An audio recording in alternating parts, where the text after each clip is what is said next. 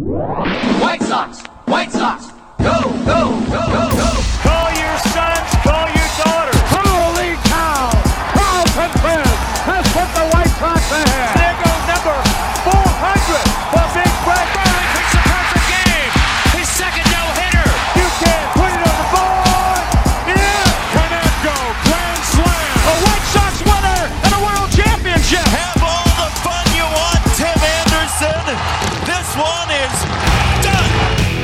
On Sox. Sox. the dynamic duo of Herb Lawrence and Chris Tannehill. Those two are like a tag team, you know? Come with me to the south side of Chicago. What a fantastic turn of events if you love the Chicago White Sox. And I'm falling in love by the breath.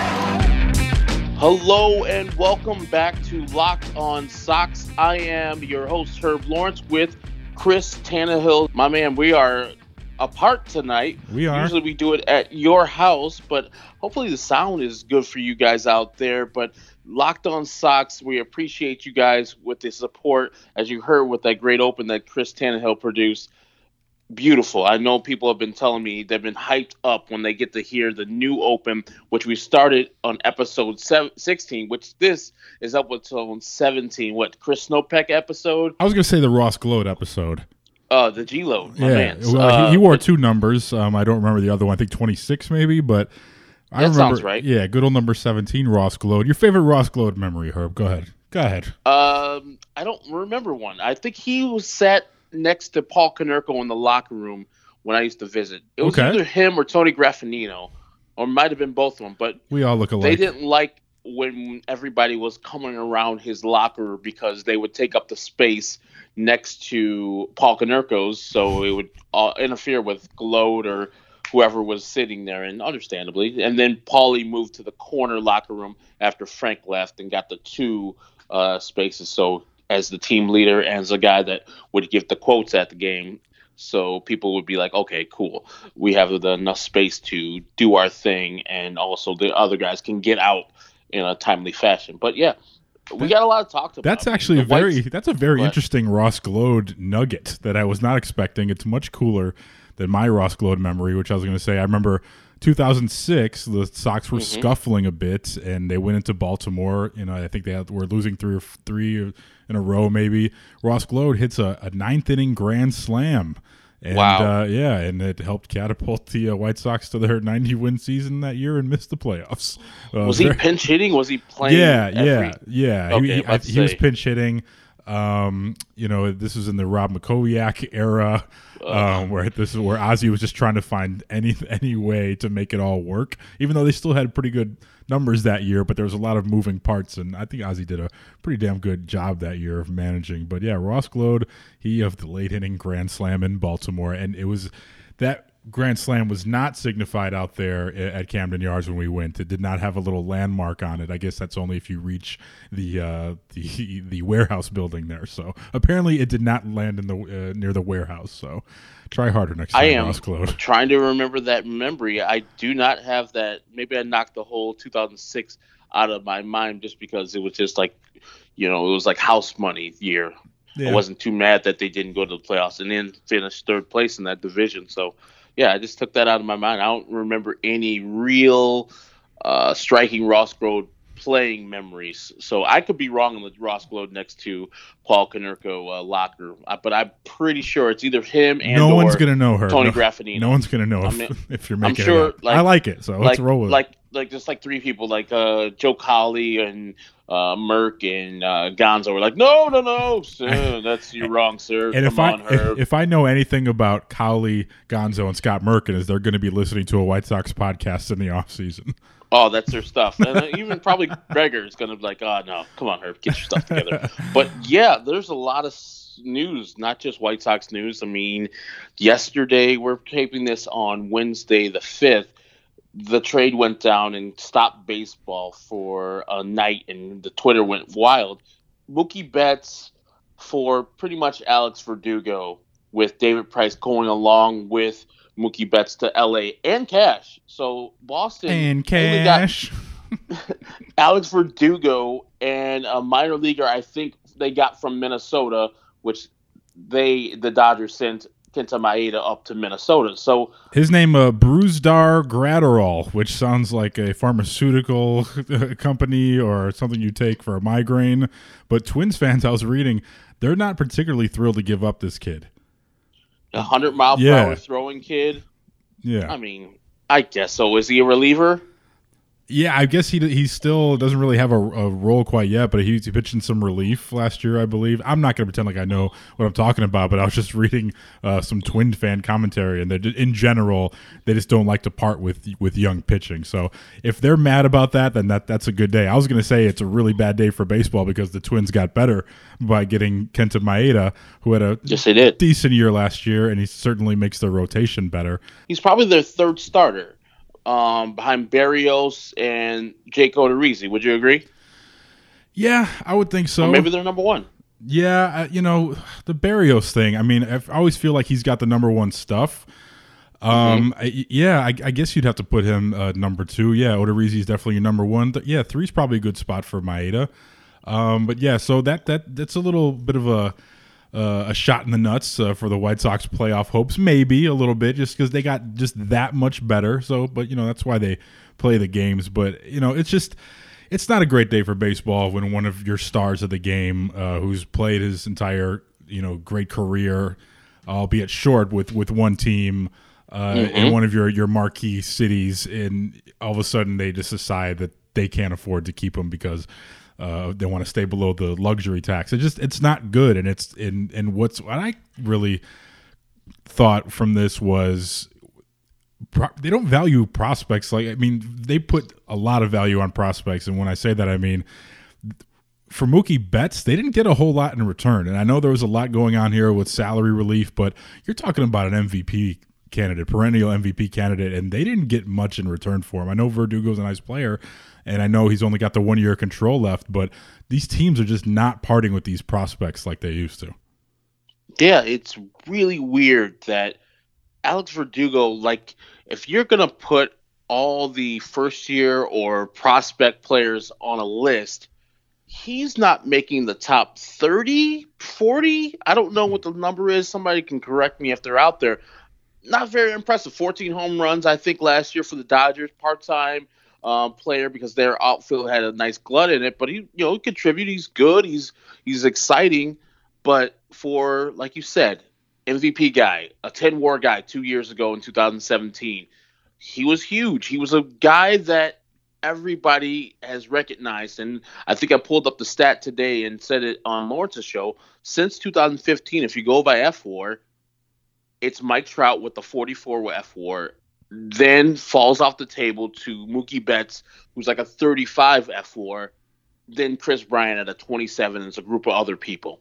But Mike Trout, the best player in the game, then the next best player is Mookie Betts. Now, coincidentally, they're both in the LA area, and that baseball uh, excitement out there is going to be good. But like you said, for the game overall, for people that enjoy uh, the sport, they're to be like, okay, this is what we're doing now. We're trading 27 year old studs.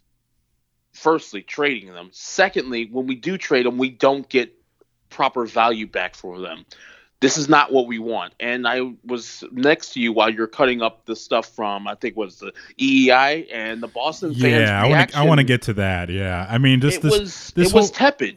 Yeah, this whole I- don't know what's what fans are turning into. I, I hope this is just a, a case where East Coast City spoiled by recent success where they all of a sudden they want to cape for ownership and they want to be excited that a team is going to come in under the luxury tax. So you're talking about money that's not even their own; it's someone else's money, and all of a sudden you mm-hmm. want to throw bouquets at ownership for staying under the luxury tax. And I get it; there's a different mentality when you're a top tier market team like a Boston, New York, LA, where maybe you- you're not particularly interested in sharing revenues with teams like the Pirates and maybe even the White Sox. But this whole thing where you rather see a, a star go in his prime, and you you rather hang up a, a, a, beneath the luxury tax banner. I mean, if you're ownership, don't you get into this to to to win titles and compete year in and year out, and not just you know oh we we you know earn more money for our investors and this and that. And I know it's easy for me to say because I'm not a billionaire,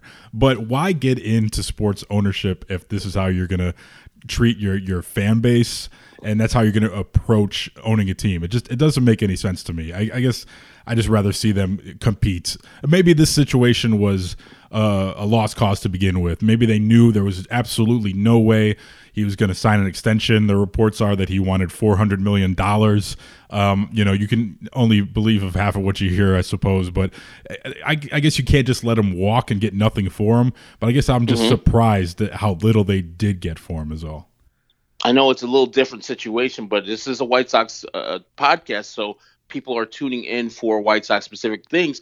I would just uh, make this akin to getting Luis Robert. He's been a guy you signed internationally as the White Sox guy. You had him, you developed him. He comes up, and he is the guy that you drafted. And Mookie Betts was a fifth round guy, so he wasn't a top number one draft. He was a fifth round guy out of high school um, out of Tennessee, I believe he came out of high school, and they hit exactly what the guy should be. You know, they weren't expecting the fifth round guy to be the second best player in baseball, but imagine if Luis Robert, Robert, sorry, I got to keep on reminding myself, if Luis Robert becomes some part of what Mookie Betts was in Boston, and then at the end of his deal, and if we didn't sign him to a extension, this would be the problem. They're like, you know what? Mm, he's great, but actually, let's get him off our team because when he becomes a free agent, we won't be able to afford him at the end of the year. And it's not like, you know, there's a gun to their head right now to trade Mookie Betts. They could wait until the All Star break before the trade deadline and say, hey, you know, we're not going anywhere. The Yankees are behemoth. They're up by 15 games on us. Mookie, it's been real, man. We appreciate your service. You did everything we wanted you to do, but we see the the end is near. We're going to try to get something for you. That I would have reluctantly said, you know what, this that was last straw. They had to do it. This seems like it was a directive from ownership that said, "Hey, get rid of this guy immediately and I don't care what you get back from because to get only Alex Verdugo back, and like you said, it does, you know, having David Price along with that made it the the return be not so great. It's just still criminal, and I wish that baseball fans would speak up a little bit more. They're feeling like they're more on their team side than the actual player side. Mookie has every right to ask for $400 million. If Yoan Moncada, when he comes up for the White Sox in a couple years, wants his market value, I'm not going to poo poo him and say that he's greedy. If Yoan Moncada becomes Mookie Betts, if Yoan Moncada becomes one of the best players in the game, I'll tell Mo- Yoan Moncada, do not sign with the White Sox. Go to free agency, brother. Get your money right let teams compete for you. And if the White Sox are in that camp of giving you the most money and you're comfortable here, sign back with us. But the last thing I'm going to be doing is siding with the White Sox if Yoan Moncada decides that he doesn't want to sign this extension like Eloy and like Luis and like all the players in the White Sox before pre-arb. And if he wants to go to free agency, do your thing, man. Same thing with Lucas Giolito. Get your money. And I'm I'm not of that that this fan base that thinks the team can do no wrong and cheering for the team no matter what. I cheer for the individual players. The team is just a is the team I cheer for. But if the management is cheap and the ownership is cheap, I'm not going to be on the the cheap side. I'm going to be on the player side for getting as much money as they can. No doubt, and, and you know it gets back to what sports is all about. You, you find a player, and you kind of you and at a young age you kind of you connect with a player, right? You, you identify mm-hmm. with one player, and usually that's what kind of draws you in to liking the sport or the team. And you know, I, I, I worry that we're our the younger generation of fans is going to grow up with this until they make a change in the collective bargaining agreement and the owners put this in. Uh, for themselves, but I, I, hope that there's changes in this because baseball can't like their young stars, uh, you know, being traded uh, when they don't have to be. But getting back around to the White Sox and how they relate to this, uh, of course, Mookie Betts is a right fielder, and there's mm. another tra- there's another trade another trade mm. involving a right fielder. Uh, mm. It happened. Uh, that hurt. Yeah, a couple weeks ago. Yeah. Uh, Starling Marte, who was number oh. one on my on my White Sox offseason to do list, uh, was traded from the Pirates to the Arizona Diamondbacks, and we're not going to get into uh, who he was traded for, but it, it wasn't a lot. I mean, he was traded. was trash. Yeah, he was traded for right-handed pitcher Brennan Malone, and here I am getting into who they traded for. But just to illustrate the point, he was a 33rd pick in the 2019 draft, uh, 19-year-old uh, shortstop from the Dominican Republic, toolsy shortstop. Okay, whatever. Um, I'm going to put this disclaimer on this right now. Um, unless the White Sox hope to be in on the sign Mookie Betts bandwagon next offseason, then I'm cool with them taking a pass on Starling Marte, who is 31 years old and but he still was a three-WAR player last year. If they're planning on filling their right field hole with with Mookie Betts next year, cool. I'm I'm I'm cool with you passing on Starling Marte. But or George it, Springer. Yeah, George Springer too. Although you have to look at him now, kind of, kind of side eye. I mean, I'd, I'd, still take him on my team, no doubt. But yeah, anything, I think we have to let the Astro stuff come out in the wash a little bit. Um, but yeah, but so Starling Marte would be a great fit for the White Sox. Still a hole uh, in in right field. Uh, as far as until they prove me wrong, until Nomar Mazara proves me wrong, there's still a hole. But it gets back to how little they got in return, and you know I, the Sox wouldn't have had to give up uh, a Nick Madrigal or an uh, or a Vaughn. I don't think to get Starling Marte. So this is it's frustrating. So you know again, I'm not gonna lose any sleep over losing a 31 year old right fielder, but he would have made this team better. And you know a lot of people have illustrated the point. You're only in a four year window. You're in the Giolito Moncada window. So mm-hmm. you have to mm-hmm. capitalize every offseason and, and every opportunity to improve. You have to capitalize on that. So I'm still a little bit upset that the Sox didn't capitalize on that. Maybe they tried. Maybe, you know, who knows? A lot of things happen that we'll never know about, but you never heard them connected at all. Uh, you heard all the smart people like me and, and James Fox kind of talking about this from the very beginning of the offseason because it was a target you didn't have to spend any money on, just prospect equity. And apparently you didn't have to spend a lot of that equity to get this man. So, you know, we'll see how it shakes out uh, next year and how they decide to improve right field. Maybe Micker Adolfo becomes uh, someone you can rely on next year. I'm not counting on it. It would be nice to solve that problem from within, but I guess uh, we'll see where it goes. Your thoughts on that, I guess, are pretty much lockstep with mine on that. Uh, yeah, I think that Rick Hahn had a single-minded focus to get Nomar Mazara. We heard the rumors around the trade deadline that the Sox were interested in Nomar Mazara. They've had an obsession with this guy maybe because he does well versus the White Sox hits man with home runs. But so he went into the offseason with the thought that, okay, get Nomar Mazara. That's our right fielder. He's inexpensive. He's 24, will be 25 during the season. Uh, giving up Steele Walker, not a big deal. I mean, in the grand scheme. But I also think that you drafted that man last year and you're already giving up on a second round draft pick it's kind of odd to me. I know Steele Walker is not going to be anything, any great shakes, but you were telling me the White Sox that he was. So what's the deal? Is your drafting being bad? Because I keep on seeing that the last two people we have that out of your draft class, Madrigal and Vaughn, are pretty much the guys that are last on the prospect list, the, last type of high prospects you have.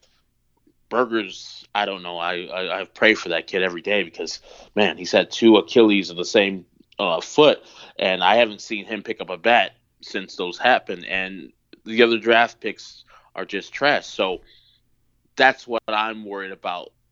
Rick just going into this offseason saying Nomar Mazara is the guy, no Castellanos, no Puig, no thoughts of getting Starling Marte. No thoughts of even getting into this Mookie Betts sweepstakes because it seems like they could have got Mookie Betts maybe for Madrigal. And I would listen to me, White Sox fans. I literally, literally will pick up Nick Madrigal wherever he's at, or Oregon, wherever he lives, Arizona, and drive him to wherever Boston trains at if they got Mookie Betts. I would have done that. But it seems like Rick was like, he's like, you know, we got Nomar Mazar. We're good. We're good for the next two years, for three years for Nomar Mazar. We're fine. And if he doesn't play well this year, we'll go out and get Mookie. We'll be in that sweepstakes.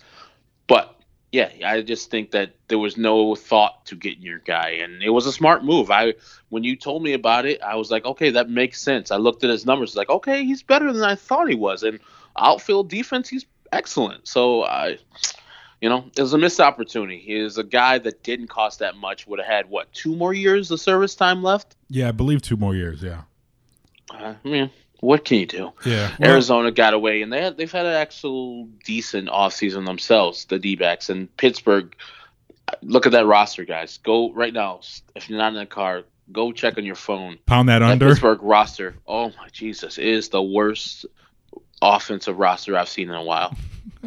they well, might not win 50 games. Getting back to uh, guys on the current uh, roster. So, Yoan Moncada beat Cody Bellinger this week, did he not? Damn right on the locked on, I'm locked on tournament, Yoan Moncada came as a nine seed. Firstly, insulting, ridiculous. Come on, locked on people. We're gonna prove that. Yeah. And yeah, and then like Dodgers fans before the tournament started or before the uh, final started, it was him versus Cody Bellinger. We're talking mad smack. It's like who's Yoan Moncada? It's like he's the tenth best player in the AL according to MVP votes last year. Let's go, and you'll see who Yoan Moncada is. And then the the tournament came out and or the uh, final came out and 100 votes in it was like 91 to 9 in favor of Cody Bellinger and so White Sox Twitter got to work and that's one thing that I am very very happy about in Yoan winning this White Sox Twitter showed up big time for Yoan Moncada to prove over many guys that people might say are better. I think he beat Frankie Lindor. He beat Alex Bregman. He beat Cody Bellinger. The guy has some cachet, and White Sox fans really appreciate what he did from year to year. 2018, he led the league in strikeouts. 2019, he came back as a top 10 MVP player, and he's just ascending. And is very proud that White Sox Twitter took it to every other Twitter on the Locked On uh, Locked On network and showed what we're all about and White Sox Twitter. While people say we don't have fans and people say that we don't show up, we showed up for Yoan Moncada, and um, we're going to show up in the ballpark this year to root on our White Sox. No doubt. And Yoan Moncada continues to stack up the accolades. Of course, number one, he's got a good baseball face no doubt, number one, this is good baseball face, and number two, he beats Cody Bellinger in uh, locked on Twitter polls. So, and I love the interaction. I love the feedback we've been getting this week. And if you want to shoot us an email, and maybe we'll do a, a mailbag segment, uh, why don't you tell the uh, good folks, uh, the listeners, how they can get in contact with us and uh, shoot okay. us an email? All right. If you want to email us, and a lot of people have already we got your emails, Leonard. I think uh, uh, Matt sent us an email. It's locked on socks at gmail.com. Locked on socks at gmail.com. Leave us a message in there. Put me and Tanny both in there and ask us a question. And one guy's already offering tickets. I'll we'll get to that when we have our mailbag segment. But every week we'll have we'll dedicate some time to one episode where we're gonna read your emails and discuss what you're going to be asking us, me and Tanny. So locked on socks at gmail.com. We're on Twitter at locked on socks. We're on uh, not on Facebook. We're Instagram. on Instagram at Locked On Sox. So you can follow us anywhere. Follow Tanny at Chris Tannehill on Twitter. Follow me at Ectonwall23 on Twitter, and I think I'm Ectonwall23 also on Instagram. I, you're Chris Tannehill on Instagram also. Yep. I don't know if you want people follow you on Instagram. Of, of course. You, guys can follow my face. You can just see my face. I don't, you know, it's not great, but I do things. And Tanny and I go places. So this year we're gonna go to Oracle Park in San Francisco in May. I am taking Courtney. You're taking your lovely wife, and we're gonna go out to see.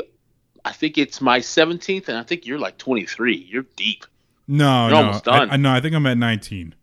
19. Yeah, okay, this could be 20. Like I got to double check it. No, no, I don't think I'm in the 20s just yet. But we'll but t- you've we'll, done you've done like f- this will be your fourth of five California ballparks, though.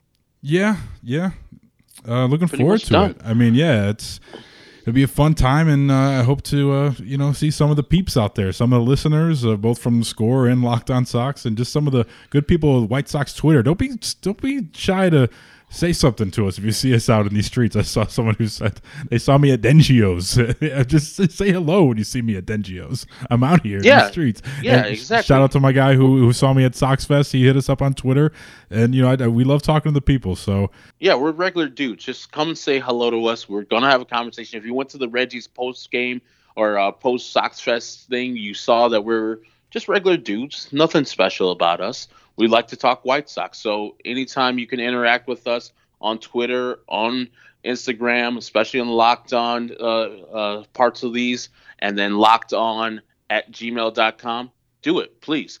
It's Herb Lawrence. The voice you heard in, uh, before this was Chris Tannehill. And before you guys go away, remember Chris Tannehill produced that open. I know you want to listen again to this episode just so you can hear that open and get hyped up again. Trust me, I've listened to it five times before I released the episode uh, 16 just so I can hear that exciting uh, White Sox. Uh, like it's like a hype video, but it's only audio. I just get hyped up because Chris, you know, you if you follow him on the score, he's got audio genius written all over him. So for Herb Lawrence, Chris Tannehill, this has been episode 17. I don't know if we're gonna name it Snopek or Gload. I'm gonna actually find what the 17 is, the most 17 is, and it'll be up there probably on Thursday morning for your commute. We appreciate you listening to Locked On Sox.